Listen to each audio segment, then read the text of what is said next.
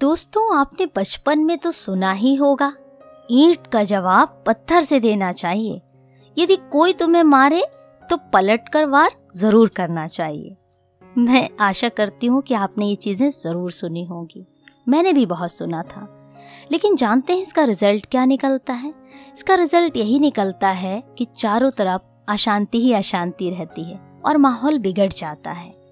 और जो दो व्यक्ति आपस में लड़ रहे हैं या एक दूसरे को भला बुरा कह रहे हैं, उससे कभी भी अच्छाई नहीं निकलती है। मुझे एक कहानी याद आती है। उस कहानी को मैं आपके साथ शेयर करना चाहती हूँ, जिसका नाम है मैले कपड़े। जापान के ओशाका शहर के निकट किसी गाँव में एक जैन मास्टर रहते थे। उनकी ख्याति पूरे देश में फैली हुई थी और दूर दूर से लोग उनसे मिलने और अपनी समस्याओं का समाधान कराने आते थे। एक दिन की बात है, मास्टर अपने एक अनुयायी के साथ प्रातःकाल सैर कर रहे थे कि अचानक ही एक व्यक्ति उनके पास दौड़ा हुआ आया और उन्हें भला बुरा कहने लगा।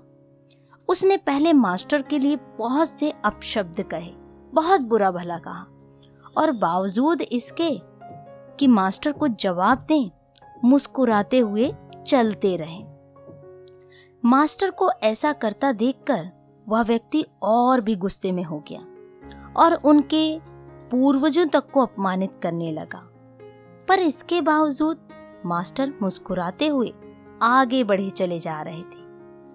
मास्टर पर अपनी बातों का कोई असर ना होते हुए देखकर वह बहुत ही निराश हो गया और उनके रास्ते से हट गया और वापस चला गया। उस व्यक्ति के जाते ही उस अनुयायी ने बड़े आश्चर्य से मास्टर से पूछा, मास्टर, आपने भला उस दुष्ट की बातों का जवाब क्यों नहीं दिया? और तो और, आप मुस्कुराते रहे?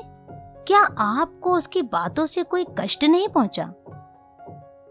जैन मास्टर कुछ नहीं बोले और उसे अपने पीछे आने का इशारा किया। कुछ देर चलने के बाद वे मास्टर के कक्ष तक पहुँच गए। मास्टर बोले, तुम यहीं रुको, मैं अंदर से अभी आया.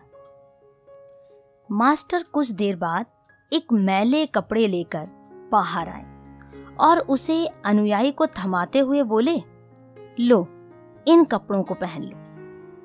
कपड़ों से बड़ी अजीब सी दुर्गंध आ रही थी। अनुयायी ने जैसे ही उन्हें हाथ में लिया, उसे रहा नहीं गया और उसने उसे दूर फेंक दिया। मास्टर बोले क्या हुआ? तुम इन मैले कपड़ों को क्यों नहीं पहन रहे हो?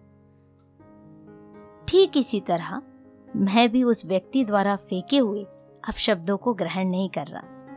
इतना याद रखो कि यदि तुम किसी के बिना मतलब भला बुरा कहने पर स्वयं क्रोधित हो जाओ तो इसका अर्थ है कि तुम अपने साफ़ सुथरे कपड़ों की जगह उसके फेंके हुए फटे पुराने और मैले कपड़ों को धारण कर रहे हो।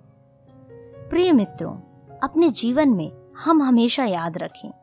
जो भी हमें दूसरों से मिल रहा है, यदि दूसरे हमारी बुराई कर रहे हैं, हमें अच्छाई के बदले बुराई दे रहे हैं, इससे चिंतित ना हो, इससे परेशान ना हो, क्योंकि इससे हम अपना वर्तमान खराब करते हैं।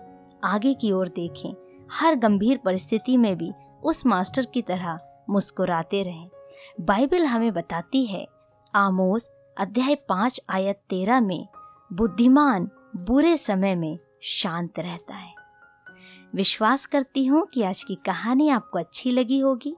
इसे लाइक कीजिए शेयर कीजिए कमेंट कीजिए और सुनते रहें कहानी मोनिका की जुबानी।